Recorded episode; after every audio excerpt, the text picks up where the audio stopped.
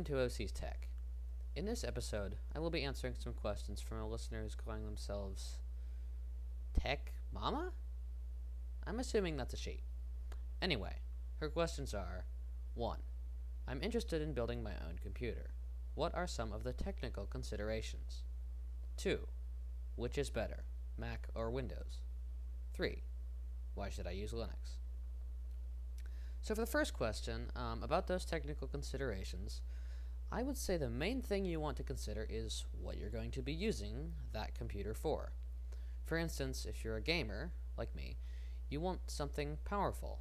However, if you're just going to browse the web and maybe edit some Word documents or some Google Docs documents, you only need a basic system, such as a Chromebook.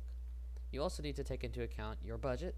Uh, for instance, a decent gaming PC can not usually be had with all of its peripherals for under about $500.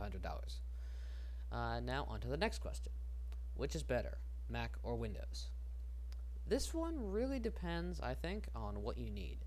If you need a system that doesn't take very long to set up, is relatively fast and stable out of the box, and if you aren't going to be doing a lot of gaming, or if you're a software developer, or if you need Mac OS exclusive software, I'd say go with Mac. I should also point out that for the casual user, a Mac comes with a lot of things installed, including a basic but usable Office suite. However, if you're a gamer and don't really care what operating system you use, go Windows, as it has a much wider variety of available games. I should point out that I have very little experience with Windows outside of about a week's worth of installation on a Chromebook and basic use in virtual machines. And now for the last question, which is, well, why should I use Linux? My answer to that is that, well, there are several reasons that one might want to use Linux. Uh, this is my operating system of choice, so uh, there might be some bias.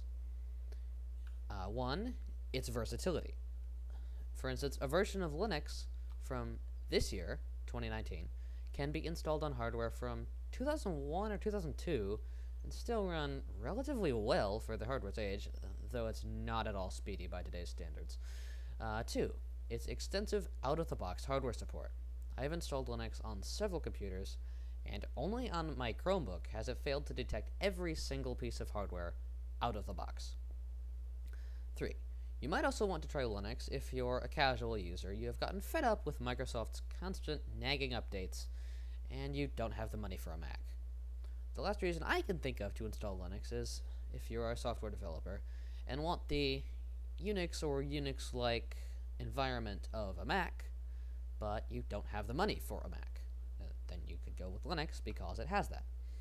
Uh, in conclusion, I'd like to say thank you to uh, TechBama for your questions. If anyone else has some questions, uh, email them to me at octechpodcast at gmail.com. You can also check out my website at uh, oz-craft at dot pickardayune.com slash octech. That's Pickardayune spelled P I C K A R D A Y U N E. To reiterate, that's oz-craft.pickardayune.com slash octech oz-craft dot p-i-c-k-a-r-d-a-y-u-n-e dot com slash octech which is no spaces, no dashes for that last part. Uh, my email address is octechpodcast, no spaces, no caps, no dashes, no anything, at gmail.com. Thank you for listening. I hope you have enjoyed. I know this is a relatively short uh, episode, but I didn't have that many questions to answer, so I'll see you next time.